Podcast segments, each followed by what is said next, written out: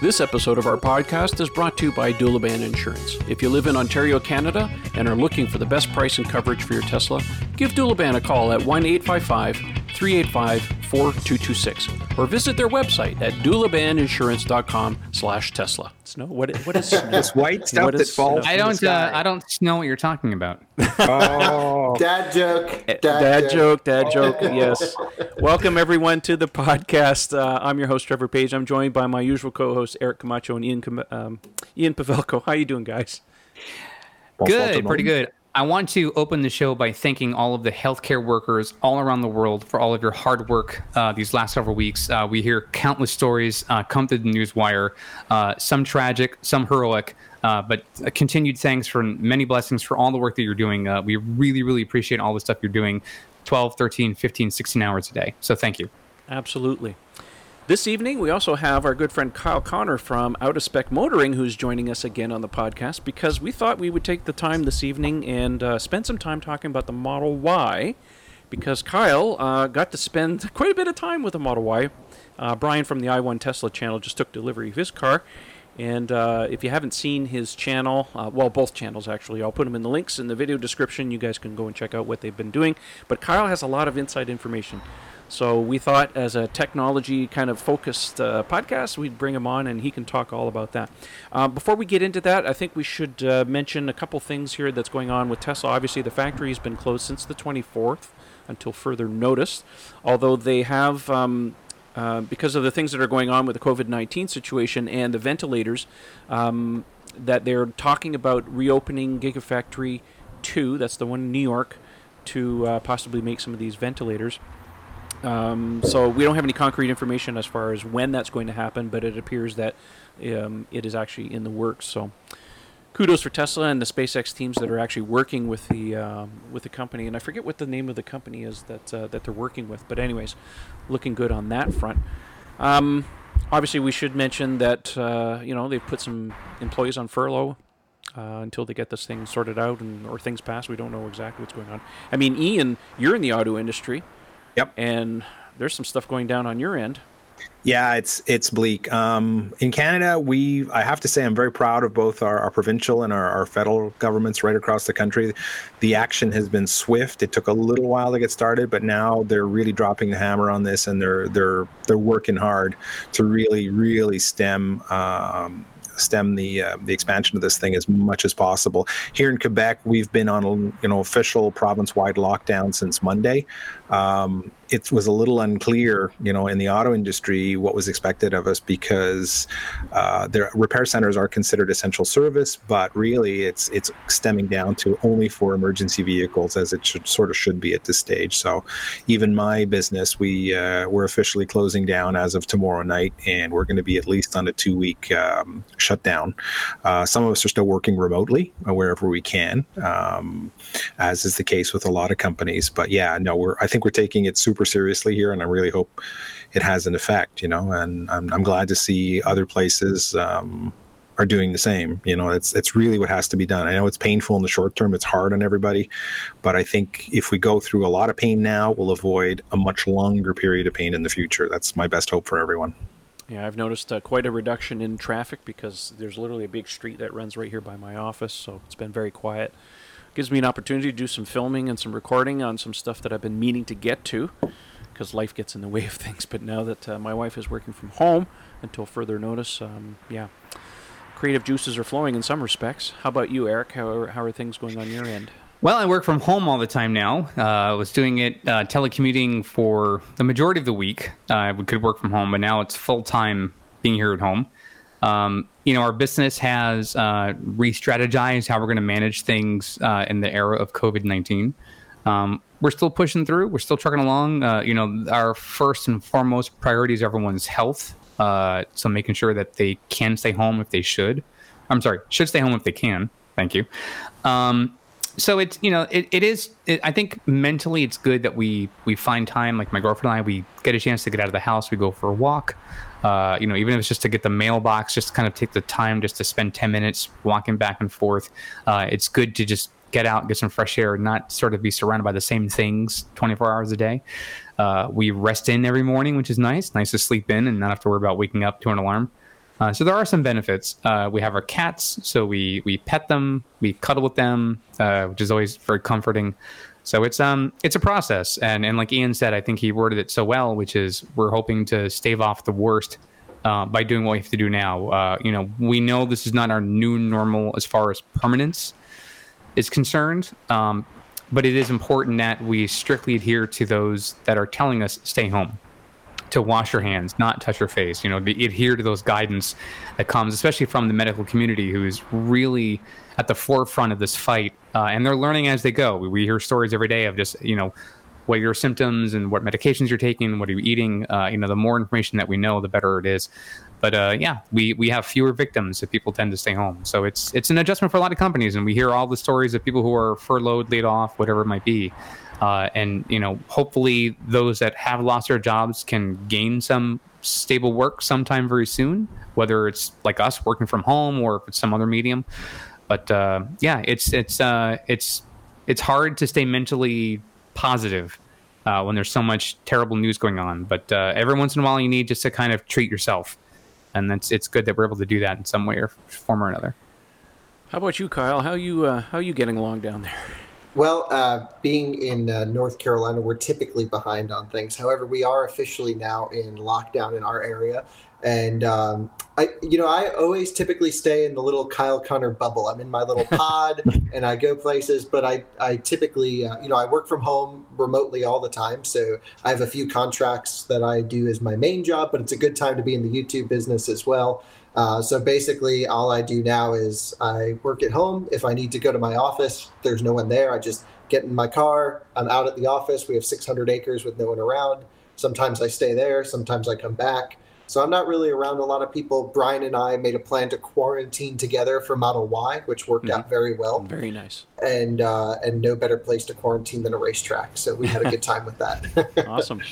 Um, I should mention that we have quite a number of uh, viewer and listener questions because I sent out a tweet uh, earlier today asking for questions because Kyle was going to be on the show. So I want to say thank you to everyone for submitting those questions. Um, some of them uh, during the course of the conversation with Kyle might be answered, but uh, if they're not, I mean, we'll get to them a little bit later in the show. All right, so let's turn this over to Kyle because you spent some time with uh, Brian's Performance Model Y and uh, you had it on a lift, and you guys did a bunch of videos. So um, I'm going to leave the floor to you and uh, let us in on all the little secrets because, uh, just to reiterate very quickly, um, when I was in Vancouver, I had a chance to meet someone who worked at Tesla.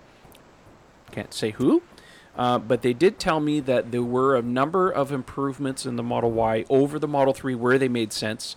And the other tidbit was some of those um, will come to the Model 3 and other vehicles in due time. So, having said that, what can you tell us about the Model Y that's really cool, Kyle? Well, I'll start off with sort of how we got access and this whole thing uh, went down. So, uh, Brian, who is a, another North Carolina Tesla YouTuber, it's really he and I have sort of the, we pump out a lot of videos in the area. Uh, he's in Charlotte. I'm in Raleigh. So he called me. He's like, Kyle, I'm getting the first one in Charlotte. I'm like, I'm getting in the car right now. Let's go. I'd be the same way. right. Uh, so, uh, you know, benefits of working remotely. I, I was flexible in that regard. So we, we jump in the car, we rip over to Tesla. Um, we film a mock delivery uh, on the car. We have to sort of get everything done. We end up leaving it there for the night for really no big reason, but we uh, stayed overnight in Charlotte, had a good time with some friends from college got the car the next day, and instantly went for a range test on the vehicle. And uh, by a range test, it, what I really ideally wanted to do was to full charge the car to 100%, which we did, and drain it until it didn't want to move an inch. And this is the way we can see total battery capacity with minimal heat loss.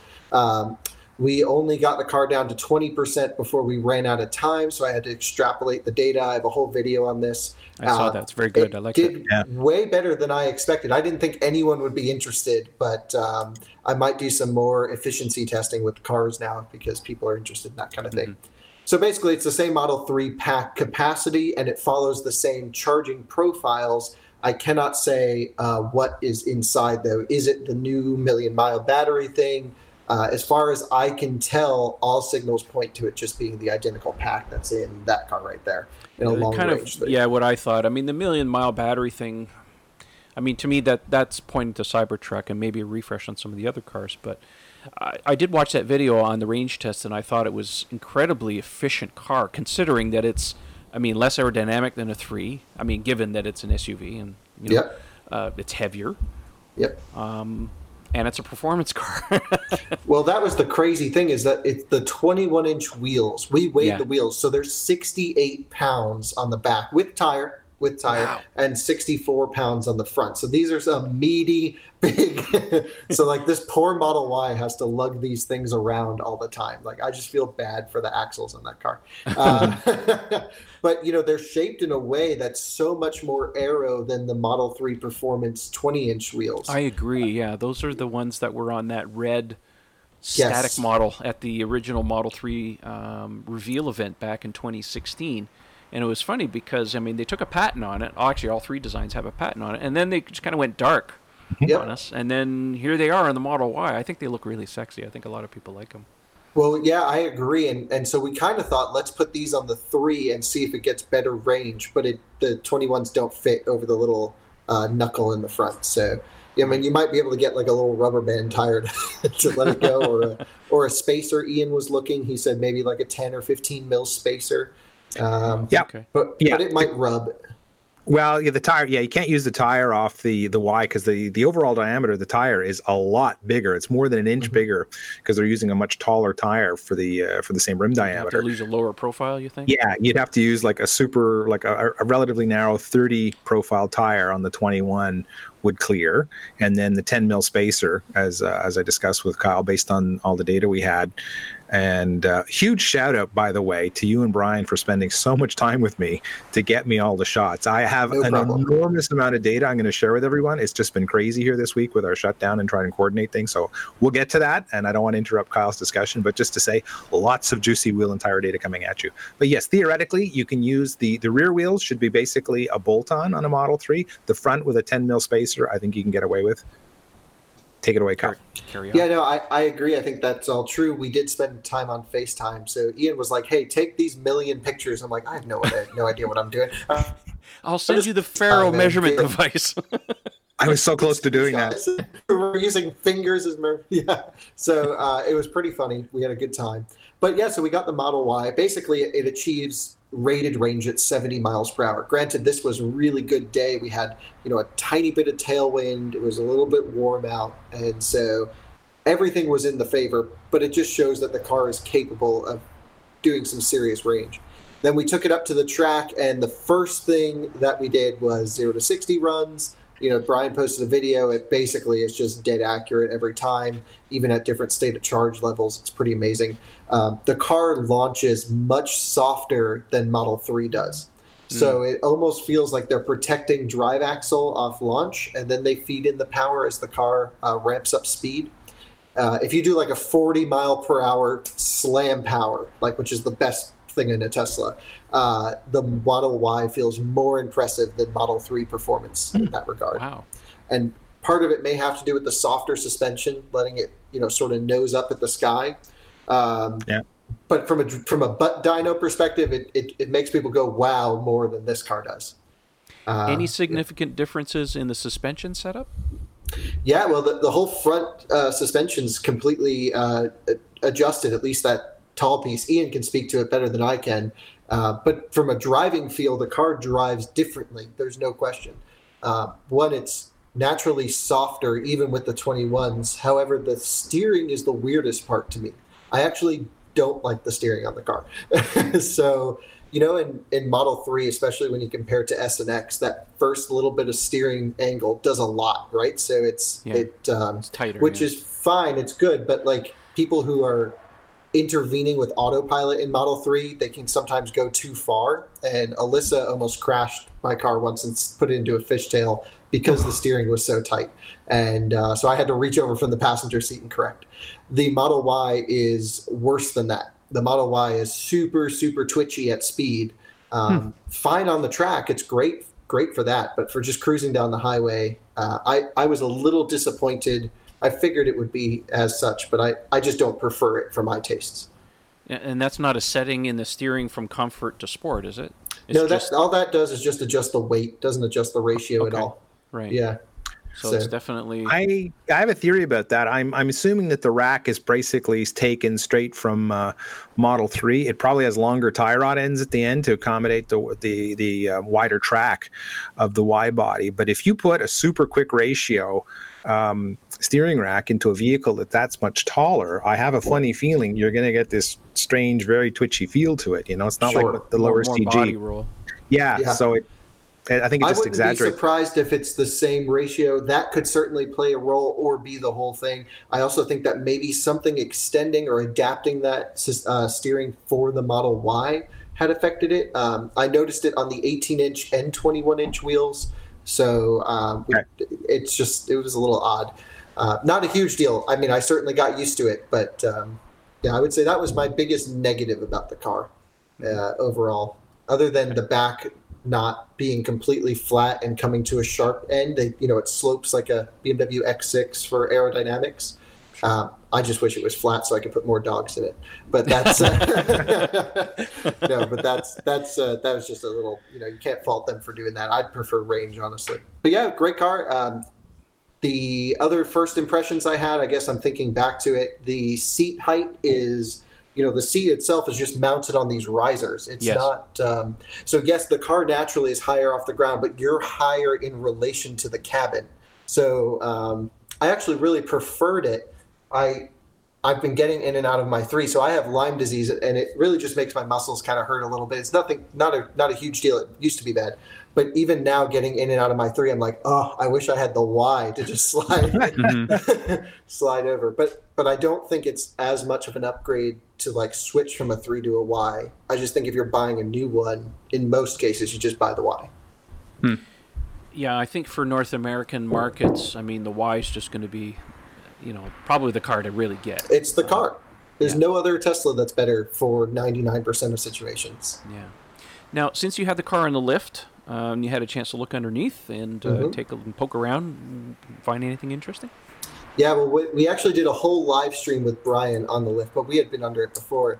Originally, we couldn't find the little speaker. Oh, there goes Alyssa with the dogs. We couldn't find the speaker, the uh, Rivendell sound. That was mounted all the way over underneath the passenger side, like right next to where the tire would be. So that was an interesting mounting plate. Um, other than that, the plastic underneath is certainly stronger than Model 3. There's some foam underneath Model 3, like this felt material. yeah. Uh, this Model Y did not have any of that. Uh, So we all did. hard plastic? Is that what you're saying It's all hard plastic. Yep. Okay. So it seems like it would be able to handle some rock scrapes and stuff. And we did take the car off roading, quote unquote. Um, Yeah. I mean, it's really like you know driving through a grassy field. And and Brian and I will both have videos out on that tomorrow. But we were able to test the off-road assist and some rock hits, and there was no damage whatsoever Oh, nice. um, and not really hits, but just scraping the, the bottom of the surface. So I was impressed. I think the car would definitely benefit from some extra skid plates, though, for protection. I would agree, yeah. So we'll probably see Mountain Pass or someone come out with stuff like that at some point. Yeah. And uh, yeah, Um, since you had it on a lift, and the other question, of course, on everyone's minds is this whole uh, underbody manufacturing technique with the cast pieces. Any evidence of that? yeah, you can actually see it super easily if you just jack up one side, pull a back wheel off. You can see the whole subframe is completely different than Model 3. I mean, side by side, it's a world of difference. And it's almost like, well, are they going to start making the 3 like this? Because this is such a good idea. Uh, I imagine not, because all the stuff's already in place. But, um, yeah. you know, I, I think they really uh, made a lot of technical strides from manufacturing with Model Y. Another thing that is really mind blowing to me is this solid glass roof. I mean, Model S has this, right? Yeah. But it's Uh-huh. got to be bigger in Model Y. It's certainly got much more of a curve to it. And it's super impressive when you get in there. It's the nicest thing ever. I know it is really nice. I mean, I, I've, I mean, I was at the Model Y delivery event. I'm unfortunately I made the mistake of sitting in the front. That was a mistake because it's basically Model 3 I should have sat in the second row. And I know um, Kim and uh, James, who are with me on the ride. Hi guys. Uh, were after the ride. Um, I did a live stream, and you guys can look back on my on my channel to to see that. But their impressions were that the glass roof, even at night, was super impressive. Yeah, uh, Brian uh, camped in it, and he was able to take a video uh, looking at the stars through the roof. Uh, the the biggest thing I'll say is the back seat is definitely the most impressive seat in the house. Um, we were able to compare back seat size from three to X to Y, so we had all yeah, three he there. all three. Yeah. Yeah, and- I mean we have an S here as well, but this is an older one. And um, the back seat, uh, comfort wise, the three had the best seats to sit in from a cushion standpoint. The X had the really cool door thing, but that personally that kind of bugs me. I mean, we've my best friends had an X, we've lived with them. Um, I think the Y had the most amount of space, is what I'm trying to say. When you Mhm, sit in there, most noticeably, the battery pack is much lower to the ground than in Model X, so your knees aren't in your chest as much. Mhm. And so um, it even felt that the door was a little bit farther, like I had more elbow room. Super impressive. Although I will say, downside is the back seat bench itself is like version one Model 3 bench. So it's not comfortable at all. It's quite firm, and you kind of just sit on top of it like a bus bench. So uh, yeah, look for a future improvement. Because Yeah. if enough Yeah. people, I mean, if you've seen it and you've sat in it for as little time you actually spent with the car, and other people are gonna, I mean, obviously going to complain about that. So that's something that uh, I'm pretty sure they will fix in due time. I hope so because. I'd say it was almost like everything else is so perfect. The only thing I can think they didn't do that for is headroom. Like when Model 3 rear wheel drive, my, I should say my last one had the bench, this one has the sculpted seats. I lost probably an inch and a half of headroom with that. Cool. Um, right. Well, do you guys have any questions before we jump into questions for Kyle? Well, I know some of the questions I had in my mind Kyle already covered, uh, but given that the swath of questions we have tonight revolve around the Model Y, I'd rather let the audience get their questions in first. Okay. And if anything prevails thereafter, then we can address it. Okay. Well, let's start off with the first question, and uh, I know we'll answer some of these because some of them are a little personal. Other ones are just uh, text stuff. 1st question comes from Beverly, not my wife. I was wondering. Aside- yeah. yeah, that's what I thought. I was looking at the questions, and I had to look at my wife. Did you submit this? She goes, No. All right. She she'd probably just come in the room and be like, "I got a question for the show." Yeah. exactly. Anyways, um, so Beverly asks, uh, aside from the center console still having the piano black finish, uh, what other Model Y features remain an issue to you? I guess I don't know. Is that pointed at me or anybody? Yeah, the piano black thing is still annoying. I don't know why Tesla It's kept. awful. I know it's awful, and I just wish Franz, if you're listening, please, for the love of God, stop it. So You stop. You stopped it on the model on the Model X. You stopped it on the Model S. What is with this piano black thing, man? You guys got this fetish. I, um, Stop. I think so. They got the Chrome delete part right because now we're using. That's know, a fashion thing. Right. Remember well, I'm saying, uh, and we know we're not. They're not using Chrome. Del- We're not calling it Chrome Delete. They're obviously not not, using delete. it It's now. black trim now.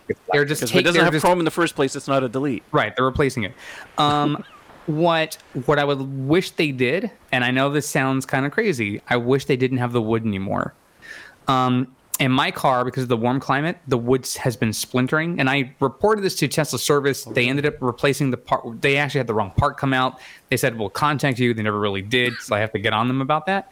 Um, now is not the time. They have more important things to worry about. Yeah, yeah. Um, but to me, especially with the number of products that are designed to cover that, I would think they should go away from that. It's the it's the only thing that always felt out of place with that car, because there's nothing else like it. There's there's no other wood. There's nothing else. It's just that. That's the one thing. I would and I don't it- I don't know what the appeal is. I, I would agree with you in the sense because remember, if you go back in the day when we originally saw the Model 3, the one that was drivable, that they Mm-hmm. actually took people around in, the silver one, had the premium weight interior. So that's kind of what we got accustomed to. And eventually, when we saw the black interior and went to the, to the wood thing, like the wood thing doesn't really bother me. I have a white interior and my trim is white, so what do I know? But I, Mm-hmm. And I, I, I Elon get the signed yours. Yes. um, Well, no, no, that was me being facetious there. Um, but I, I get the appeal of wanting to cover it up in, in a lot of ways. I mean, doing the carbon fiber thing obviously is very popular. Um, yeah, I don't know. I think it's a, just a fashion thing, and, in due time, it just gives them something to change because it's. I mean, they've changed the interior features and color combinations on the S and X a number of different times. Mm-hmm. So I would see in some ways a refresh of a Model 3 when the time comes. It's not a matter of if, it's a model when. it's um, I mean it's obviously going to do something to change that. Um, I mean, the wood, as far as I'm concerned, take it or leave it. But God, you got to do something about that piano black. All right, moving along here. Next question comes from Steve. How does Model Y ride compare with the Model 3? Ideally, comparison between default tires, 19 inch Ys versus 18 inch 3s. So, Kyle, you kind of alluded to that. Right. I mean, I, I've gone from 20s to 18s. I've put a bunch of different wheels on. I think you can determine a car's natural suspension feel regardless of wheel and tire combo. Mhm. Also, Teslas tend to require such high air pressures for range and weight that you really don't get as much of a benefit, you know, going down to a smaller wheel for ride purposes. It's definitely better, but it's not as big as a normal car just because you're Mhm. running 45 psi. Uh, car itself though is smoother. It's definitely floatier. Like on the highway, it just it sails along. It's no Model S or X with the Raven suspension that is blows it away. It still has a mid-level price point suspension, I would say, like a Model 3. Uh, for example, if I drive a Toyota Corolla, the Model 3 drives better than a Corolla. But if I'm in a BMW 5 Series or BMW 3 Series, I would argue that the Model 3 rides cheaper, if you can follow me, than those cars. So it's not a Porsche Macan uh, suspension setup. It's not anything uh, like that. I would say it's on par with like an Alfa Stelvio, if not smoother. Um, and it's more than acceptable, but not mind blowing. Okay. So, the bottom line, people will be happy with it. Yeah, you're, there's nothing to complain about, but there's nothing to go, whoa, look how nice my suspension is. Okay. Well, you want that? Go buy a Raven, right? Right? Yeah, that that's where Model S and X Tech comes Of in. course. All right. Next question comes from John. He says, "Can you fit a couple of golf bags and um, without lowering the back seats or removing the driver from the bag?" What the heck? Removing the driver. Oh, I see the the, the golf driver. In-depth golf The, guy. the I see driver what you did there. The driver I see what you did there, John. well, hey, there's a cool feature in Model Y, which is you can fold down the center seat completely, Yes. Yeah. and so you could just put your driver right down the middle. But the bag, I don't, I don't think is big enough for your bag. But we did not test. I'm not sure. Um, I can say, I mean, I can't speak to the Model Y's front trunk, but on the Model X, I was able to fit my wife's uh, golf bags without taking any drivers out. So In the front, in the front, yes. oh, not in Y. Y is still pretty narrow. no, I know Yeah, that. I'm just saying, Yeah. you know, because I had an X, so I thought I'd throw my two cents. But for those wondering, while we're Right. mentioning the front trunk, the Model 3 front trunk is wider, but not as deep as the Model Y's front trunk. So if you have if you have a Model 3 and you're thinking of either adding a Model Y to your household or maybe you know trading up at some point, uh, if you have products that you're using in your front trunk for your Model 3, they might not fit if they're like snug to the fit of your 3. They will not fit in the Model Y. Uh, an airline carry-on does still fit, though. Correct. Airline so- carry-on does, yeah, right. That's yeah. So that's Yeah, you really notice how deep the Y's front trunk is. It's Yeah, really very nice. deep. Of course. That's a Very taller deep. body, right? Yep. All right, next question comes from Aurelio. It says, When do you think Model Y will start shipping to Europe? Uh, we had a short discussion about some of these questions before the show started. I think because of the current situation um, with the shutdown in the plant. I mean, originally, you know, all things being equal, if things were still in production, um, you know, I, I actually went to the Tesla site today and just pretended I was in a right hand drive country just to see. Um, well, actually, kind of goes down to um, another question, maybe a little bit later, but about um, uh, right hand drive vehicles that you, you just can't order a right hand. I mean, if you're in a right hand drive country, you, you can't order the Model Y yet. And I think it really comes back to well, when Tesla's ready to start producing those cars, then you'll be able to order it. I would suspect probably anywhere from four to six, maybe as far as eight weeks in advance, you'd be able to place an order because that's how long it takes for them to ship them out to um, at least to Australia and the Asian markets um, that ways. Again, the Chinese market will be handled by Gigafactory Shanghai. We know that they're going to expand that for Model Y production. Now, as far as Europe is concerned, going back to what we were saying, because things are in furlough right now, because everything's still manufactured in Fremont. I mean, Eric even chimed in. He says probably not till next year at this point. It's it's one I believe. I mean, look, there's a lot of uncertainty, and I know a lot of folks, for many reasons, want to know what's going to happen with their vehicle, whether it's a financial situation or something else. Uh, if they're looking to trade in their car and they have a certain value, they're trying to figure out depreciation and all that. So I, I understand the basis of the question is is a, certainly has good merit. The problem is we frankly just don't know. And I think we don't know a couple things. One is how long will companies like Tesla sort of be grounded uh, in terms of their production. And number two is, you know, all these different companies have to freight things over. Uh, you know, it just there's just so much uncertainty about all of that. We really can't speculate beyond just the thought of maybe it won't be till next year. Uh, you know, if we're if we're able to restart uh, production in say eight weeks, you know, then that's going to slowly ramp things back up again.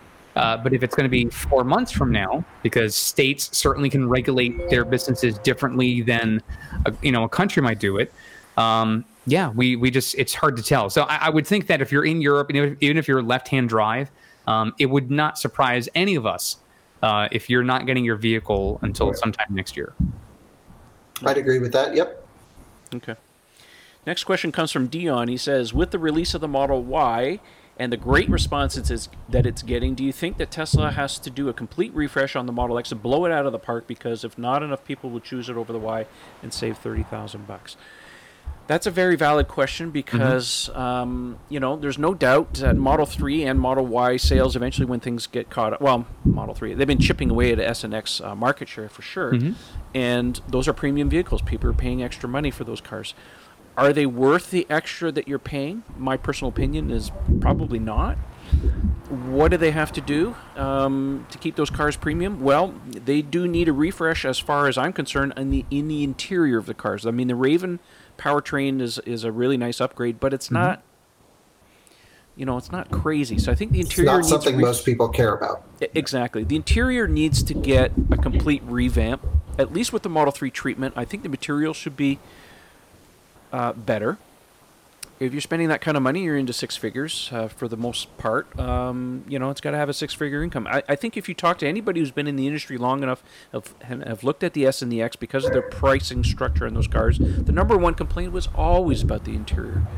So it's not a matter of if, it's definitely a matter of when. All you have to do is, is look at Tesla's release schedule for their cars. I mean, the Cybertruck has the Model 3 interior treatment. You can't you can't have an S and a, and a 3 um, and, and an X, I should say, um, have the same interior treatment forever. I mean, that's got to change. Um, combined with some other tech that's probably coming. I mean, we know they're working on the on the plaid powertrain that's been pulled from the Roadster for the S and the X. That's definitely coming to the cars. Who knows what else they're going to be working with? So again, as far as timing is concerned with that, I mean, you know, the scuttlebutt going around is probably later this summer. Who knows what things are going to happen now with the uh, with the time changes that are going on, but it's definitely coming. At that point, you'll have to make an evaluation. So if you're considering an X and you're trying to think about a Y, personally, my I, personal opinion, I mean, I haven't I haven't driven the Y yet. I mean, based on its appearance and its size, it's it's like 90% Model X in a lot of ways. Yeah, the, the Falcon wing doors were always kind of, as far as I'm concerned, take it or leave it. Um, everything else about the car, it just, I mean, if you if you put it back in perspective, remember the Model X was developed very shortly after the Model S, so it's all Model S largely. The Model 3 is really a step above everything else, and the X is just an improvement upon that. So as far as tech is concerned, right now, the Y is the car to get. Feynlab has a line of protective coatings that were engineered to protect your Tesla's paint, leather, carpet, plastic, and wheels, effectively blocking all those UV rays and environmental factors before they ever get to ruin your brand new baby. Feynlab offers a complete line of car care products and ceramic coatings for both the do it yourselfer and professional detailers. Did we mention we also have the world's first self healing coating? Check us out at feynlab.com, that's spelled F E Y N L A B, to see the science behind the self healing. Check out our product catalog and click Contact Us for a free quote from a certified installer in your area. Feynlab and Tesla. We were meant for each other. Yeah, I, I agree 100%. Sorry, Eric, but I, I had um, gotten out of X and into Y and back to X. And certainly there are aspects of the X that are nicer, uh, but not $30,000 nicer. Also, Correct. on the other side, there's a lot of ways that Model Y blows away X. Its charging rate, its battery chemistry. That pack is amazing. Yes. The overall drivability, sportiness. I mean, the Y is sort of the one car that can do everything. You can take it to the track if you're crazy like me, and it feels right at home.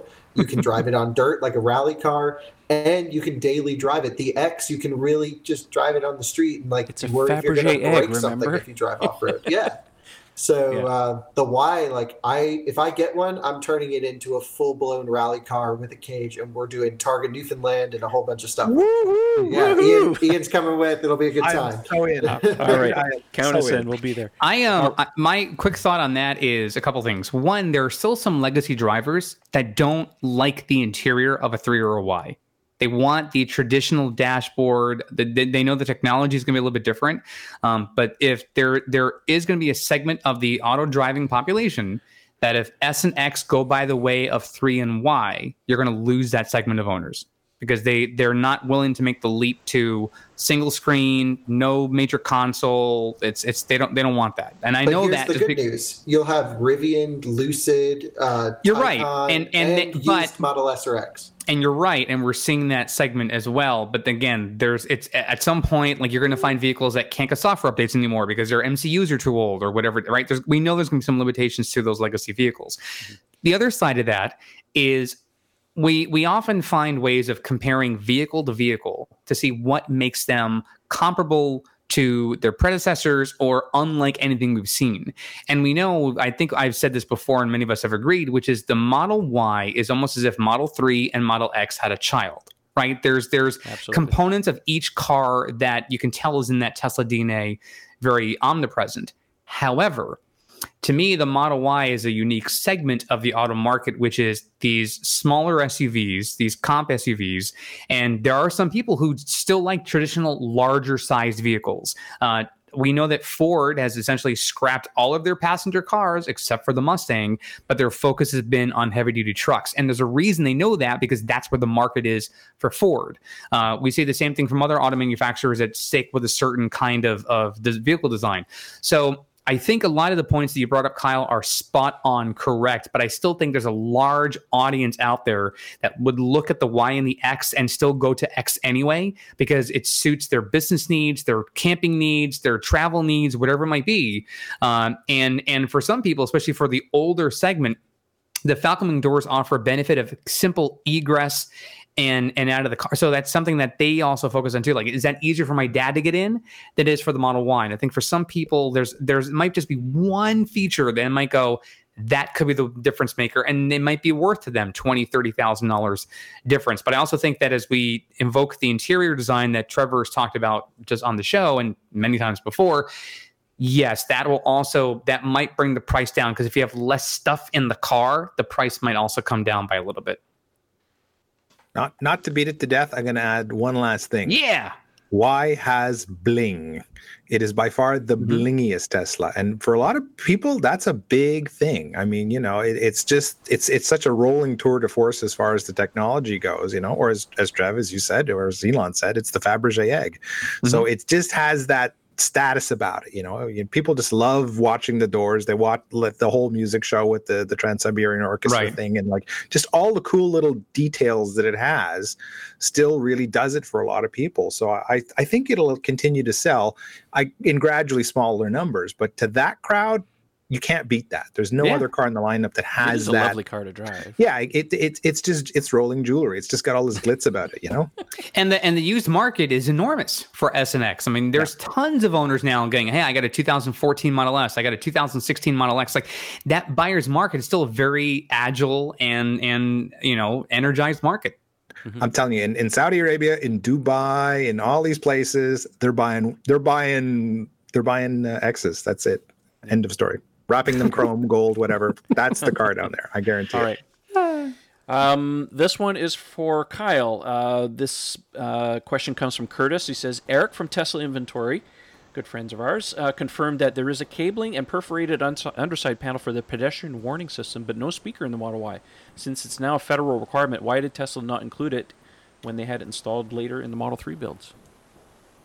So they want to know why Tesla didn't install the speaker, but they put the little perforations in. Well, they're saying why is the pedestrian warning system in every Tesla now? Well, on the Model 3 anyways, and why is it not in the Y? Oh, I honestly was under the impression that it was just software not turned on. We had not looked underneath upside that speaker, so I was unaware that there was no speaker underneath. I the actually car. know exactly what he's talking about because Yeah. I did watch um, Eric's thing and he had pulled the front trunk liner out and you can see the grill where the speaker sits and there's Mm-hmm. no speaker there. Interesting. Well, I am not an expert on uh, vehicle code or laws for market, so no idea. I'm sorry. I'm so happy it doesn't have it though, because that thing annoys me every time I back up. I mean, I, honestly, the air conditioning fans are enough for people to hear you, and in drive you don't hear it anyway. Uh, and will I ever play silly sounds at the front of my car? Probably not, but I hope people have fun with it. um, I'm used to mine now; it doesn't bother me. But I did do a video. It's easy to unplug if you don't really like it. But um, right, anyway. I saw that video, and I've just been too lazy to do it. But I will get around to it. yeah, it's super easy. Just pull a couple of push pins in the right liner and just reach in. Pull. pull well, I wonder. I wonder if in the early production models, because just because of the way the law, when it takes effect, that they're not that vehicles now being produced aren't subject to the law yet so they are they might be allowed to produce them without the speaker system. Could but, be. But yeah. when it when it comes to like once that cutoff, I think it's in October. Like once that cutoff date happens, correct. Then they have to have it. But I think for now they might be able to get away with it because it's not required by law to have it. I can see that being a possibility. Absolutely. Yeah. That's right. I can tell you that's definitely the case. It's it's only when that date comes. I think I thought a it was September, date. but it could be October. Whichever it is, it's it's yeah, this it, fall. Yeah, and it's, I think it's based on your delivery date. Like if, if they may say, hey, here's our production schedule uh, based on when this VIN might deliver. Mm-hmm. At some point, they're going to go, okay, we're going to put them in every yeah. car from that point guaranteed, forward. Guaranteed the wiring harness has the plug. They just oh, haven't sure. put the speaker in. Yeah, sure. They just haven't put the speaker in. It is weird, yeah. though. I mean, yeah. Yeah, it seems right, silly next... that they do three for so long and not put it in Y. Yeah, Wait, funny Tesla because, just changes things without I mean, notice. My, my car was a very yeah. My car was an early September build of last year, and that's like September 1st is when they started putting those speakers in. Hmm. And sure enough, it was there. But yeah, I don't know. All right, next question comes from Ben. He says, "Does the Model Y feel larger on the inside than a Model 3? Is it worth it trading in for a 3 for the Y? Do you um, do any of you remember what the standard range Model Y was priced at?" well, I, I think, let me talk about the size. Oh, sorry. Please go ahead. No, please. I was going to say, I know you referenced this earlier yeah. in the show, which is if you're buying the vehicle for the first time, go for the Y. But if you're if you have a three and you're thinking about going for the Y, eh, it might not be worth the change. There are a few use cases where Y makes a lot of sense. Um, it just depends on like the depreciation of your 3 mm-hmm. um, what the numbers are going to look like. Right now, used car market is in the tank because of COVID. The other thing is that we have going for us is Model Y will always be there. So I don't think you need to rush to switch right now. Mm-hmm. Spend some time with the car, and you'll be able to order one for any time going forwards. The original price of the standard range Model Y was thirty-nine thousand dollars US. They're not making it yet. Hmm. Remember, early Model 3s, thirty-five thousand dollars, never happened right. for at least a year. Yeah. Uh, Model Y is going to be the same thing. I mean, you have to remember, you know, Tesla's modus operandi is always build the higher end profitable cars first, and then when they get um, you know production costs and volumes up, that's when they will introduce the cheaper cars. So even though you could originally place a reservation for standard range Model Y, you still can't order one yet. So that's coming. Uh, let's see here. Next uh, question comes from Greg. He says, uh, since Model Y has the heat pump now, how much range is it expected to lose in the winter? We know Model 3 loses 30 to 50%. Are we expecting much less, say 5%? Um, also, I really hope this heater unit for the radar helps in the snow, but looks like we won't get most of it likely until next winter. Great show as always. Thank you. Thanks, Greg. Well, there's a couple other things here because obviously we didn't refer to the uh, radar heater, which was uh, originally um, found and tweeted by uh, our friend greentheonly on Twitter. So in the wiring harness diagram, and I, and I don't know where he got it, but there's definitely a, a heater element for the radar. Now, this is something we've talked about many, many times because all of us who have to deal with snow know that when snow builds up on the front nose of, you know, a refresh S, X, or 3, or any car with a radar, you lose traffic aware cruise control and many functions of autopilot. So, and we've been saying this for many years, many times now, that some kind of heating element um, is needed on these cars. Even e- uh, Elon alluded to the fact that yeah, maybe we should add one. Well, here, lo and behold, at least on the wiring diagram, it shows that. So, um, unfortunately, there's no retrofit unless your car has a wiring harness, and I don't see evidence of that on the other cars. It's, it's not retrofittable. Um, yeah, so can, can, anybody speak to this uh, heat pump situation? No, we know heat pumps are more efficient than a resistive heater. I did a video on the fact that they're doing something a little extra. You can watch that. I'm not going to get into it. But how much range loss are we actually going to lose over this? I don't know. I think it's too early to tell. It's hard to say. It's totally up to how they're tuning it and coating it and harvesting as much heat as possible. The best case scenario for the heat pump, based off my understanding, is when the battery needs to be heated up and the, the cabin needs to be cooled, and then you can harvest all of the, the cold and the har- and the hot side from that unit. Um, are we going to see a five percent increase? Maybe, but I wouldn't say much more than that. Elon did say on Twitter that the heat pump situation on the Model Y was some of the best engineering he had Yeah. seen. They had made some changes, obviously, to the what I'm taking as the Superbottle. They called it the Octovalve. So there's some more engineering going on in there. Um, again, Tesla being Tesla, this is something that will make its way into a future version of the three, um, and any future cars when they get some kind of pack revamp, S or X, maybe in the future. I I would not. They, this is not something they can just leave on the table. This is going to make it into other cars, and possibly even current cars once they get around to having enough engineering resources to revamp the cars. I will Uh, this say is a big deal. they um, took a patent out on it for crying out loud. sorry, the, the Model Y has a totally different um, way that it handles thermal management for cabin cooling, though. We could tell instantly. It um, just exterior noise alone. When the Model 3 was dead silent, the fans on the Y were just blasting. And same scenario, same temperature each time. And so I don't know if it needs more flow. Uh, it wasn't annoying blasting. It's not a negative at all. You could just tell that it was programmed differently but um, AC compressor uh, like target speed was very much the same as three, but it did sound different. So you, it sounded a little bit deeper than three. Okay. Well, it's obviously some changes going on in there. So, very good question. Thanks for sending that, Greg. I mean, you know, as we dig more into this car as they get into hands, I mean, they're still not available where I am. Uh, one of the first things I'm going to be doing if I get my hands on it is begging and pleading if I can take the front trunk out to do a little bit more exploration. just just just throw one more thing on there. A lot of people don't appreciate that a, a big chunk of your range loss range loss in the winter is not just cabin heating, but the fact that the battery pack has to heat itself because there's a lot of loss. Yeah, so I mean, even if you had like a significant improvement in efficiency due to the heater, you know, that's going to heat the cabin, that battery pack still has to to stay warm. So don't expect. I don't think you're going to get anywhere near a 30% improvement. But I'm with Kyle. Like five or 10% sounds about right. Remember, it's the same pack as the three, so I don't think there's really internal changes necessary for that vehicle. It's all ancillary things that they've built into the car, their improvements. Mhm. Uh, let's see here. Next question comes from Kim. Considering the Tesla Performance Track Mode V2 update, there's a slide option to control the regenerative braking from 0 to 100%. Once it's at 100%, did you notice any difference from the regular regenerative braking? Well, Kyle, since you've played with it. Yes, uh, 100% is significantly stronger than normal regenerative braking. I think the target for normal regen is 0.2 Gs, and this is closer to 0.3, three and a half. So it, um, when the battery can accept it, it's like it really slows down. Uh, but that was the case with track mode version one as well. You Correct. just got so much more regen. Uh, Yeah. So it's not stronger than track mode version one. The whole slider thing, there's very few cases where I could see, maybe aside from snow, where you wouldn't want that at 100%. A lot of drivers reached out on my, I did a whole video in depth on track mode V2, uh, drifting around, showing how you can understeer, neutral, and oversteer the car. A lot of drivers reached out and said, "Hey, doesn't it feel weird to blend the regen on the accelerator pedal and then modulate the brakes?" The answer is at first for any electric driver, yes, uh, but that comes with time. So I've I've spent a lot of time with EVs on track where I just love the regen. and for the most part, you're just going full power to hard brakes anyway, and it's very unintrusive. Okay.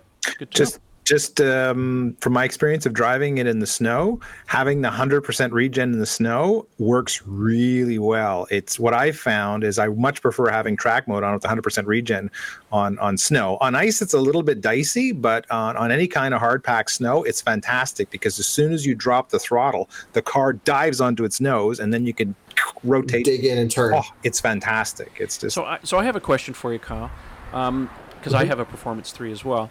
When you turn on the track mode, and there's that button in there that says uh, over what is it? Overclock the cooling system? Overclock compressor. Yeah, overclock compressor. Um, what does that Mm-hmm. do exactly? So basically, the AC compressor is limited at a set speed for longevity and wear and tear. Uh, and I actually got mine to go into this overclock setting. And when you click this, it just bumps it up what sounds like another thousand RPM or so. so uh, it just goes from zzz to zzz. and uh, yeah, it really it rips. But um, it will only do that if it requires the extra cooling. So like I kept the system on to test it, drove around pretty hard for one or two laps, didn't adjust. But on the third lap, that's when I could hear it go. so it Oh, tries to prolong life for as long as possible. Okay, that was interesting because I know Ian, for example, when he first got when he first used track mode last year, or was it uh, twenty? Uh, actually, it was in twenty eighteen in winter when he, he used his.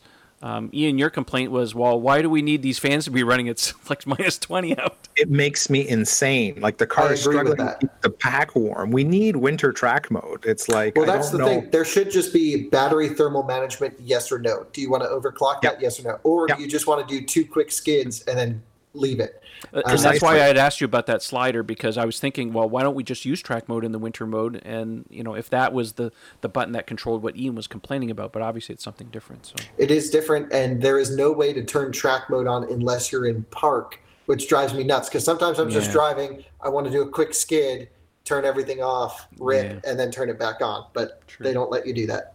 No. All right. Well, here's another question for you since uh, we're on the topic. Uh, Jay asks uh, Does the Performance Model Y have a track mode or is it just off road mode?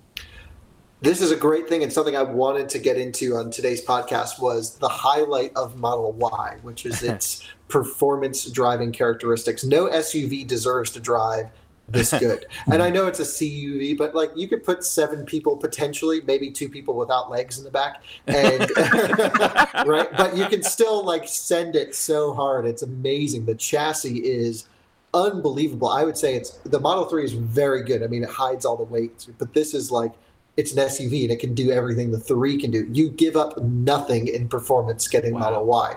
Uh, to the modes, though, the uh, standard mode with slip start, same as 3, doesn't let you have any fun. It shuts up, shuts everything down. There is no track mode on Model Y performance, unfortunately. And so, at least not yet. I don't see any technical reason why it cannot be software added in the Okay. future. We've heard no communication from Tesla. They could just be doing some finalization with the. I would imagine the thing would be the the whole heat pump cooling system to run that at max might require Maybe. a little bit of time. That would be the only change I could think of. Uh, but uh, the version of software we had was the last version that Dyno mode, to my understanding, gave you full power. And so what dyno mode is is it's just ESP like 95% off. It stops uh, too much wheel spin so you don't snap an axle when it hooks up, but no stability control. And um, so I was able I did a whole video track review on Model Y, sliding it sideways. I mean it, it's like a rally car. It's amazing um, in dyno mode, but I'm pretty sure in future updates, dyno mode will have limited power, which means Model Y loses a ton of appeal for performance driving until track mode hopefully comes. I, I hope the Roadster has dyno mode. right. Well, we That'll can be always pull a epic. wheel speed sensor on it too, right? So if you pull a wheel speed sensor, the car doesn't know how fast a wheel's going. Although I think we haven't tested, but it may uh, pull power to put it into limp mode for that as well. Uh, okay. If, Well, the one if- thing that we know the Model Y does have, the Model 3 doesn't, is animated door animations when you open the doors. Oh, really? Yeah, yeah. I didn't even notice that. Yeah, yeah. Well, I think that's just a software update thing coming to Model 3 eventually. They just, Okay. whatever, the engineers decide to throw that in for the Model Y. All right, well, that's a Oh, very I good like question, it. Jay. We're looking forward to uh, to seeing if we have performance mode in the future. Go ahead, Ian. I just want to put a quick plug out. If you haven't seen it, go and watch the out of spec motoring video on this, where Kyle and it's worth it for two things. First of all, it's a fantastic demonstration of how good the handling is and everything you want to know about the dynamics of the Y. But the other thing is Brian's face. It's so good. Yeah, yeah, Just yeah. him sitting in his brand new performance Model Y with 300 miles on it, while Kyle is just hammering the living crap out of it. It It's literally epic. had 295 miles when I got on the track, like less Yeah. than 300 miles. Drive But go from watch. Charlotte It's Raleigh. so good. It's Well, I so was like. I'm putting my tires on this thing. I'm going to roast them. And he was, you know, Brian is so cool. I mean, a huge shout out to Brian and I Went Tesla to just yeah, like, he's great. he's always been super kind with just like, here you go, Kyle, go tear it up. I'm like, he's yeah, the he's wonderful. That Yeah, guys. yeah. Okay, next question comes from Ron. He asks, uh, "Does anyone know if, when using the autopilot and following another vehicle, whether or not it uses regen or the brakes to slow down?" The answer is both. Both. All right, moving on here. We got just a handful of more questions, I think. Yeah, we're doing quite well here tonight. All right, Lachlan asks, uh, do any of you gentlemen, who, who's a gentleman on this show? One. do any of you gentlemen in the know have any idea when the Y will be available to order in Australia? Local Tesla guy says they're not sure when it come when it becomes available to order. Also, congrats on the cross country run. Thank you. Um, again, I think we have to refer to what we were talking about earlier in Europe. Once right hand drive production is ready, probably anywhere from six to eight weeks, you'll be able to order a car. Right now, um, and they're in shutdown. They can't even make any cars right now, and there's lots of people still waiting for that.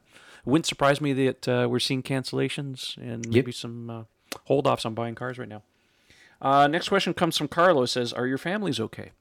Yes, our families are okay. Um, Well done, well. haven't had yeah. Knock on wood, no issues. Thank God. Thank Um, God. We have a li- we have some friends literally a day and a half ago where their little daughter, who's about nine years old, uh, went in for an emergency appendectomy. So she's, you know, poor little girl's a little freaked out because of the whole situation stuff, but she's on the mend. She's doing quite well. So I'm sending her dad jokes on the and emojis on my phone to keep her spirits up once in a while. So it keeps her. I will. I will say that we all know someone who knows someone who's affected. Uh, there are some that are close friends of ours that have been uh, confronted with some hopefully not terrible news uh, in in recent weeks. But um, but yeah, we we certainly hold out hope for all of you in the audience that uh, that you and your loved ones, uh, your coworkers, your neighbors, your friends, complete strangers, that everyone that you can think of is uh, safe during this time. So again, adhere to your local officials. Stay home. Wash your hands. Don't touch your face. So use common sense. And by the way, I want to add this one uh, this one uh, PSA. If you're not in the medical community and you are not sick, don't use gloves. Don't use masks. Give those to people who need them a whole lot more than you do. Uh, it's it is frustrating to go out to my local grocery store or something like that and see people wearing them and that they're not coughing, they're not sick. First of all, if you're if you're sick with something, you shouldn't be out anyway. Uh, you know, have someone deliver something to you, whatever it is. But yeah, if you're if you're not if you're not sick, please don't waste PPEs uh, as they're called, personal protective equipment. Uh, give it to your uh, donate it to your hospitals, your medical centers, your uh, urgent care centers, whatever you can, because they need it a lot more than you. All right. Um, next question. that, that is that is so much a moving on. As that, as you can, Sorry. what, what more can I add? I know. All I right, know. we're down to three questions here. The next one comes from Rich. He says, "Does the Model Y uh, frunk have any of the bag hooks similar to the Model 3? Nope. No, they stopped doing that. My neighbor literally just took delivery of his uh, SR Plus Model 3, and as I had tweeted out um, some time ago, it was a number of weeks that um, they've stopped actually putting those hooks. And it's not like you can't buy them; you can buy them uh, through Tesla service. And I was told that it was going to be eventually made available on the Tesla s- store. They're they're like a dollar fifty a piece or something like that. So if that's Why something of interest to you, delete them? I If don't know. dollar, Like, I know- Money. I- money. it's a dollar. Well, you know what? I'll, I'll say this. I did watch a documentary um, that was on Ford when they were developing the last Mustang. And the bean counters were in the room, and they were talking about all kinds of little things, and they were talking to, like down to fifty cents a piece on some parts. And their argument is, well, look, we're producing half a million cars a year, fifty cents, uh, you know, each, for, you know, that adds up to a lot of money. So to you, it's not a lot of money, but when you scale that, it is a lot of money. when some I forget, I forget the airline. I don't want to mention names, but there was an airline that took out, I think, olives from one of their salads. peanuts. Or no, no, no, no. They're, I'm not saying the freebies you get. I'm saying like in an on in Oh, like oh, their- yeah, in a yeah, meal, right? I know what you're talking I, about. I think they took. I think it was olives or something small like that. You would think like it's a couple of olives, right? It saved them over thirty thousand dollars a year. in fuel. Like right, but but it's it's just it's it's co- the cost of having olives in all those salads. So we we think it's ridiculous, but also I'm someone that has them and I don't ever use them. So if if it if it speeds up production, saves you money, and most folks go, eh, I never I don't use it or it's not my car, I don't care to have it. You know, That's why Yeah, have- I've owned one car with it and one car without now. This one does not have it. And uh, my last one did, and Mhm. I have never used them once. Doesn't matter. Yeah, to me. it's not- it's not a big it's deal. Kind of, it was annoying though. I opened the front trunk. I'm like, you cheaping out. I got no floor mats in here. I feel This cheated. silly." Yeah, Yeah. I was pissed. cheated. I was like, where's my? Come on, man. I never used them. but it is true. I mean, there are people's responsibility is they're looking at cutting costs wherever they can, and and they look at the things, and they, I'm sure they have a list of priorities and say, what can we get rid of? And that one just made the cut. hey, you some know what? reason. There's coat hooks in the Model Y, so that's good. Yeah, Yeah, the. Model Y has really weird, um, not weird in a bad way, weird in a good way, uh, rear lights, uh, like the ambient lights. They Yep. have a separate switch and then a coat hook, uh, all built into one little unit. It's really nice. Yeah, yeah, space saving on that on the uh, Yeah, it's on smart. the pillar there. Yeah, it's pretty cool. All right, down to two questions. Racer says, um, how much trunk space um, to compare to a 2018 Model S? Um, if you shop and you have items in the trunk, will the bad guys see them and try to break in? Very good questions.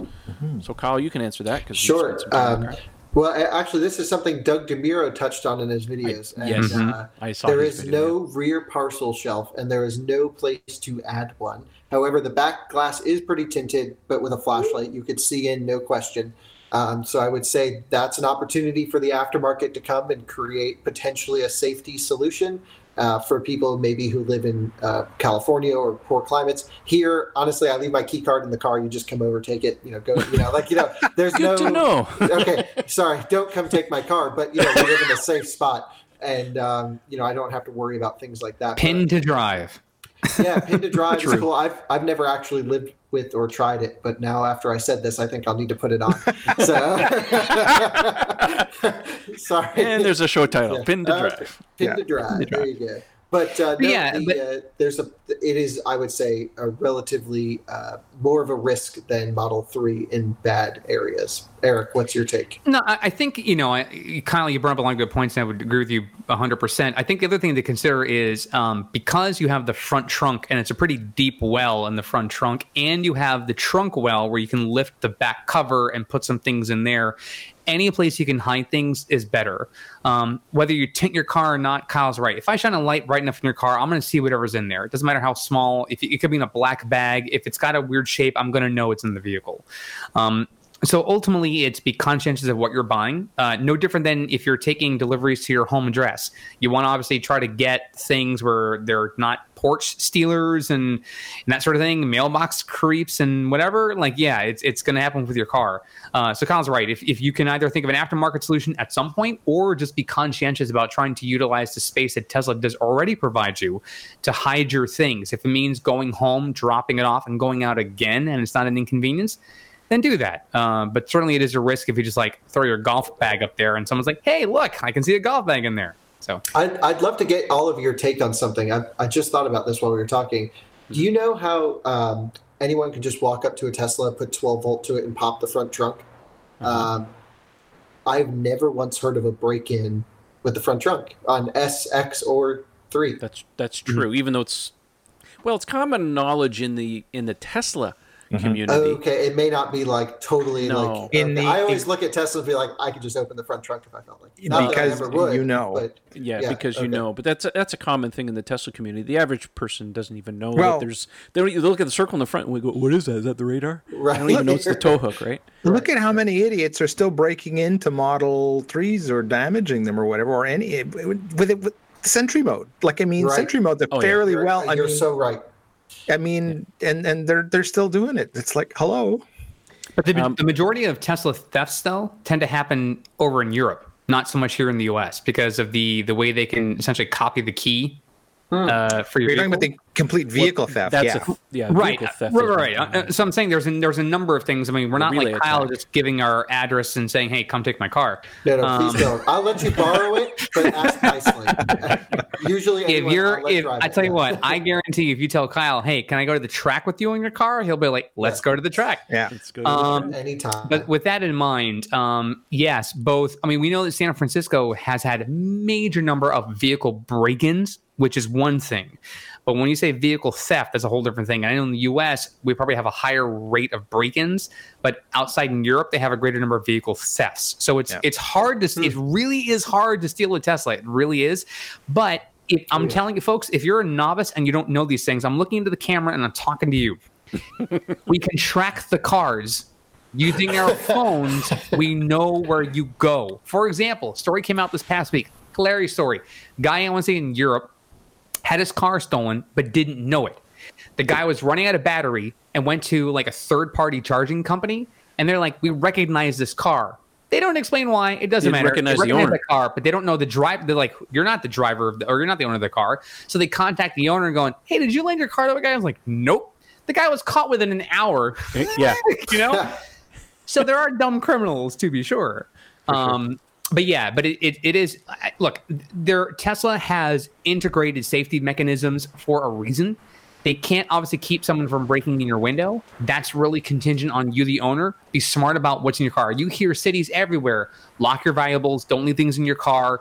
More importantly, don't leave dogs and kids in your car. But still, you can well you can now in a tesla but you couldn't before anyway the long, the long and short of it just be conscientious about your environment um, if the features are available to you use them uh, you know and try to make sure you have pin to drive it's one of the easiest features so that you can't get your car stolen but yeah don't keep things in plain sight we, we hear about break-ins in every car every city just you know be smart about it Yeah. Now, before we move on to the last question, we still have to refer to the last, to the current question, and this is for Kyle. Since you have a Model S that's a pre-April 2016, judging from the uh, nose cone on the front of the car, can you answer Yep. his question? How does the trunk space on the Model Y compare to a 2018 Model S? Yeah, well, uh, so trunk space is the same between this and a new course, one. The only one asked. where it's different is on the executive rear seat option, which do not fold down. Um, but yeah, I, I actually owned a 2018. No, maybe I owned a 2017. I owned a basically a facelift Model S as well. Um, yeah, it's uh, the the S is bigger. You don't have as much height, but you still Right. have more length. Okay. Uh, so yeah, S is still bigger, but I think the Y is a better overall car for most people. Okay. Good to know. can't beat the x though Uh, yeah, I, I guess not. You can't beat the X. That's true. But I think the, The. Y is a better. I would buy the Y over the X. But yeah, I agree. Cargo space, yeah. X. yeah i think i it's- think most of us would but i think based on your needs if you need a lot of cargo room the model x Yeah, cannot X. be beat period Yeah. Um, I think it bears to mention um, because what they're making in the Model Y right now is still only the five seat variant, not the seven seat. If you see a lot of these videos where they talk about that second storage space there, that Right. cover that lifts up, that's where the seats are going to go. So Mhm. um, you're not going to get that if you buy the seven seat variant. So just be aware of that. The Model X is exactly the same way. Five seat variant has that same cover and five or six inches of storage space. If you buy the seven seat variant, you don't get that. So don't get in your minds that you're still going to have that storage space. So. I would. Uh, speaking of the seven seat configuration, do we think they will be forward facing, which we are all under the impression, Yes, or they are forward rear facing? No, they're forward facing. Okay.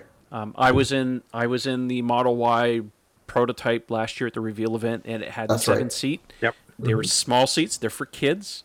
The Yep. front seat, the the bench seat, is on sliders in that variant, so you'll be able to push it forward, much like you do in the five or the seven seat variant of the Model X with the bench seat. Same thing, same arrangement, but not for people, for kids. So Right. It's for small really kids, tight. I would imagine. I mean, you could put adults in the back of a Model X, but I wouldn't want to do a long road trip because it's not comfortable. Uh, forget about a Model Right. Y putting adults back there. Let let the record show that, that Mr. Page does not consider kids people. I was ex- thinking the exact same thing. I wasn't gonna Oh. say it, but he said it, and I'm like, "Come on, man!" Soylent Green is people. it's made out of people. All right, last question of the evening comes from our friend Pierre. He says, "Do you know if the Model Y has the same final drive ratio as the 3?" Now, Pierre is a very technical person, okay? Yes, Um, Pierre's, he's Pierre's the asking it- engineer who gave us a hand at the test track there at Transport Canada, who used to He work knows there. his stuff, so- oh yeah, Yeah, we may not be able to answer this, but we'll ask the questions anyway. So he's asking, do you know if the Model Y has the same final drive ratio as the 3? If the Model Y is equipped with tires having 6.5 increase in diameter, then the ground acceleration force should be reduced by 6.5% if the mm-hmm. electric motor torque is the same as the Model 3. Told you Yes. it's technical. I agree with him on that. And this is a thought of mine. Originally, I had thought, okay, I had a couple like, what's going on? Because the car is their hard acceleration off the line. So at first, I thought, did they go two permanent magnet motors because they can't get the giant shove off the line? But no, we checked it in the screen. It's got an induction switch reluctance, blah blah blah thing. Uh, so then, uh, this is a good point. Final drive, the efficiency because you don't have to work the inverters as hard at speed um, or I should say losses with uh, traveling at speed, as well as the off the line not being as strong, would indicate that there could potentially be a final drive change. Now, I had inched the car on a hill to try to see if I could feel any cogging any different than Model 3 or Y, and the answer was not noticeably. So I'm hmm. not sure.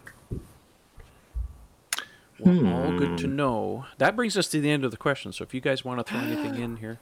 Yeah, I could talk about off-road assist because we played Please around do. with that. Please do, Yeah. because people want to know about that. Yeah, so uh, we have videos launching. I guess when this launches, you'll see them up on uh, Inside EVs has a full. I did a full comprehensive road track and off road typical car review for them, and then uh, Brian has a whole in depth video going up on our soft roading experience. It wasn't, you know, we did have a wheel in the air, but nothing crazy, and. Um, basically uh, from from what uh, off-road assist does is it delays the accelerator pedal massively. So you get more travel before it gives you a lot of torque. So basically more opportunity for the, the tire to hook up with the ground.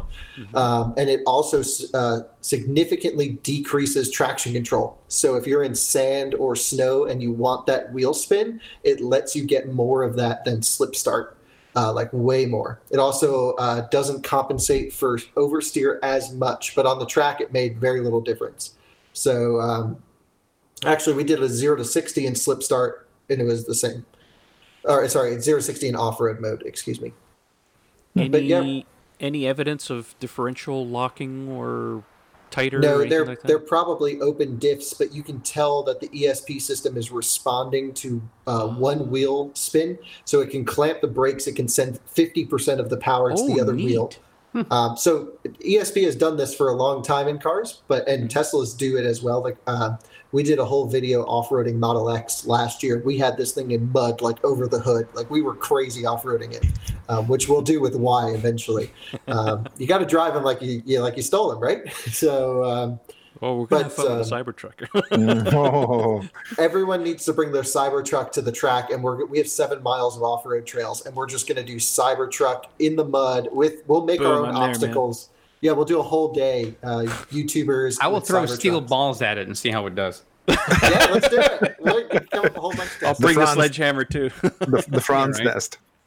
But yeah, it responds to that one wheel in the air situation so much quicker, like a half a wheel rotation, and it's already clamping brakes. So I was very impressed. Very cool. Well, glad to hear that. What's um with your experience with the car? Is there something that um in terms of performance handling? I know you mentioned a couple things earlier in the show, but is there something that really stands out that you wished was an improvement over the Model Three that they really didn't do a great job on?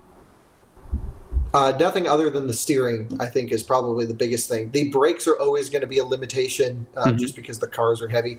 Again, I I have to mentally uh, barricade myself. I'm on a track almost every day. I'm not Yeah. the typical customer. Uh, but for 99% of people who will just go on a back road and rip it up, it's totally totally fine. Mhm. Uh, the thing with Model Y is it's there's almost no way to fault it. Like we're grasping. I was grasping when driving it, trying to figure out what I don't like.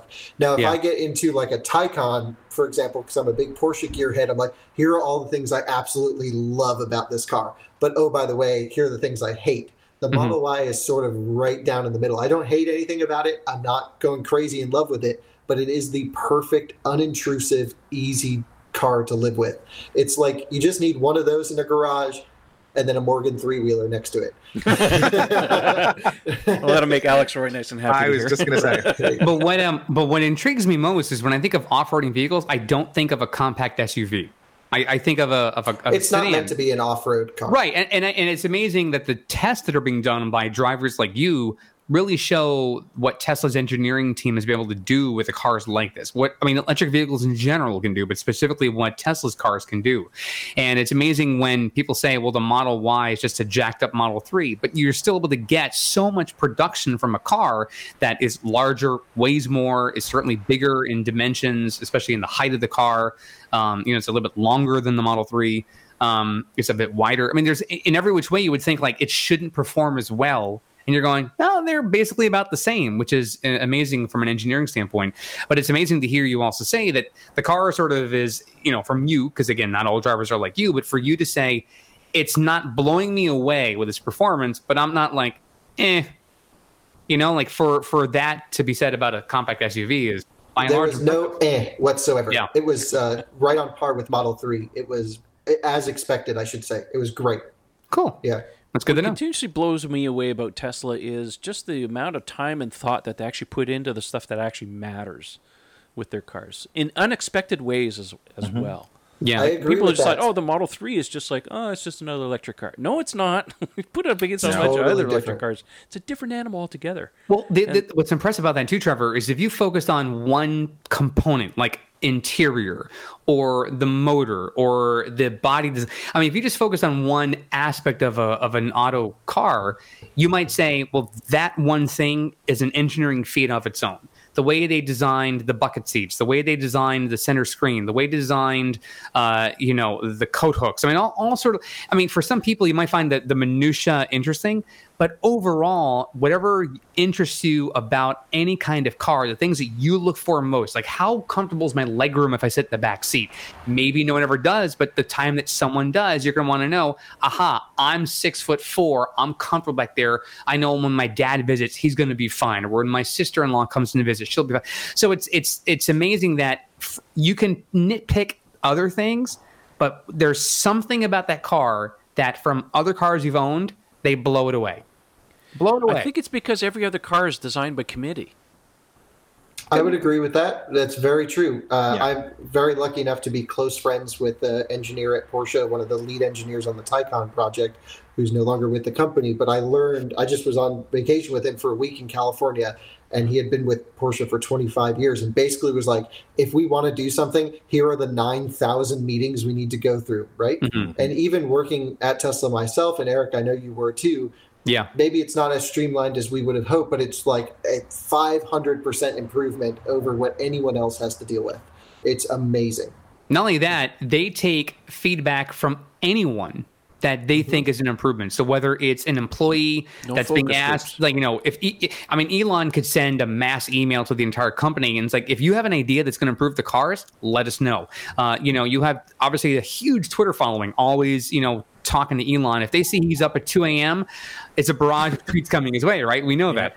Um, but at some point, to see him interact, I mean, it's not common. You hear CEOs. I mean, you've had PR firms, you've got certain marketing arms of companies that will then interact with the public at large.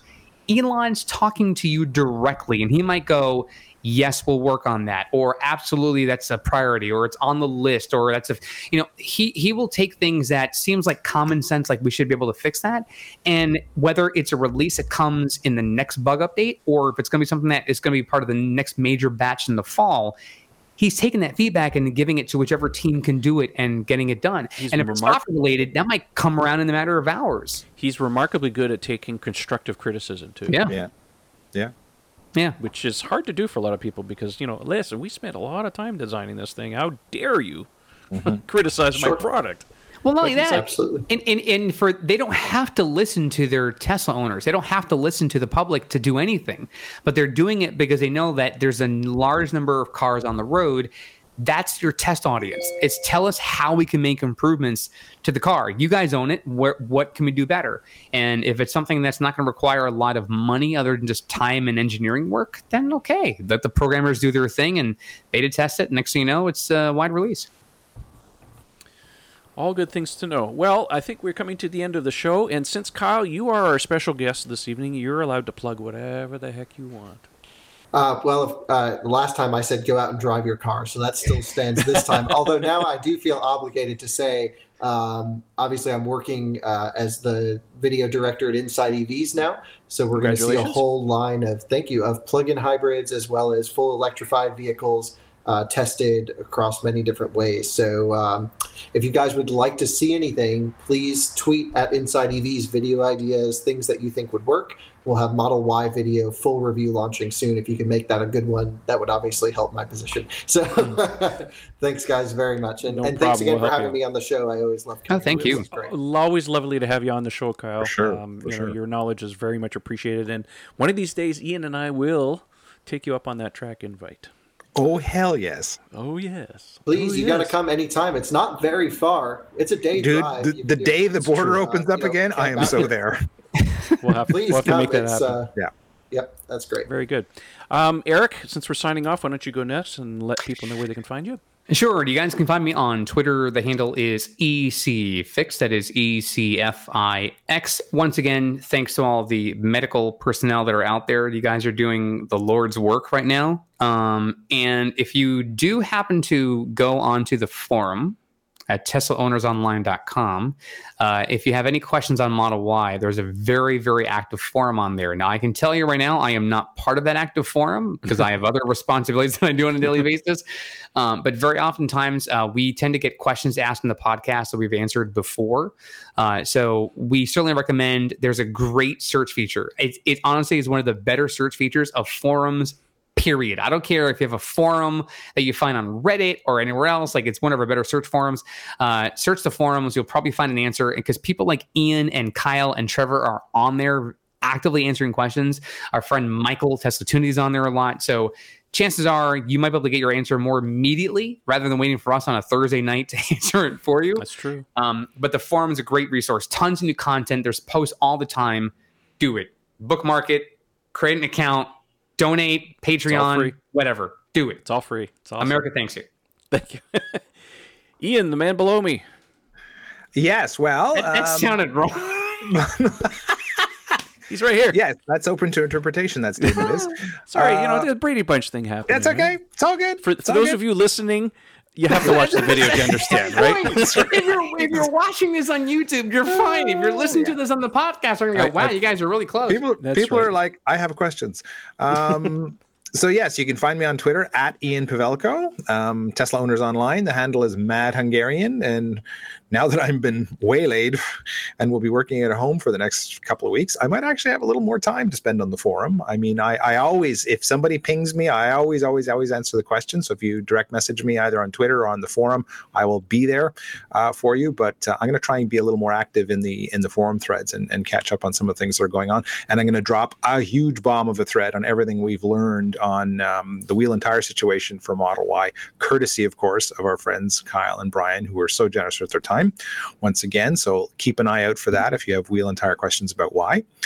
And uh, finally, if you're looking for some um, for some fine uh, Tesla wear, we have, of course, the Evolve Wear shirts that are still available on Teespring. I am way behind on producing the Cybertruck shirt. I promise you that's coming. Again, now that I have a smidge more time in my hands, maybe I'm actually going to make it happen. So keep your eyes uh, open for teespring.com, Evolve Wear, Mad Hungarian. Find it there. Link will be in the video and the podcast description as always. Well, that leaves me. You can follow me on Twitter. The handle is Model 3 Owners or Tesla Owners Online. Just search for that. I'm very active on the forum. It's Trev P. I want to say thank you to our three sponsors. Those are the guys at Dulaban Insurance, Feynlab Ceramic Coatings, and the great guys at EVANNEX who make fantastic Model 3 and S and X, and who knows what else they're going to come up with accessories. So check them out. Oh, one more thing, too, a little bit of a PSA. Um, our friends at Jeda who make the wireless charging pad and the hub, they've just started taking orders for the Model Y hub because the arrangement of the USB ports is different in the front. There's going to be a little extra surprise in there for you guys. Um, but um, you can head over to getjeda.com. You can actually order that. Um, they tell me that they're going to be shipping in May. So those of you with a Model Y who wants the USB hub, that will work with the built-in charging pad, or you can use their charging pad if you'd like. So that's available now. I'll put a link down in the video description. You guys can check that out. Well, that's it for this evening. Thanks again, Kyle, for joining us. As always, you're always welcome. So if you get any more stuff, but uh, make sure you follow his YouTube channel, Brian's YouTube channel, the guys at Inside EVs. Links will be all down in the video description and the podcast description. You guys can follow them. And uh, really quickly, for our yeah. podcast listeners, if you're not already doing so, go on YouTube, forward to the end of this YouTube video, so you can see all of us in our various stages of hair growth. Uh, Kyle is like is like Wolverine stage I'm like nine. three weeks ahead of you guys. Yeah, right. Kyle, Kyle I've got the full thing. Mine, mine looks like I've going through puberty for ten years. Uh, Ian, Ian shaved his yesterday. Trevor shaved this morning. So we're all. I'm like, I'm like a werewolf. Like, like my my stat is loading. I'm at nine percent. My my facial hair literally is, has its own social separation. So it's, it's yeah. And before we finish up, I'd just like to make one last thing. None of these questions or none of really the topic of today wouldn't have been possible without Brian Tesla's car. Yeah, so absolutely. Thank you very much Thanks, Brian, Brian yeah. for lending me Model Y. Yeah, yes, big, really big appreciate time. that. All right, that's it for this evening. We'll catch you next one. Thanks for watching and listening. See you later. Bonsoir tout le monde. Hasta la pasta. See you guys.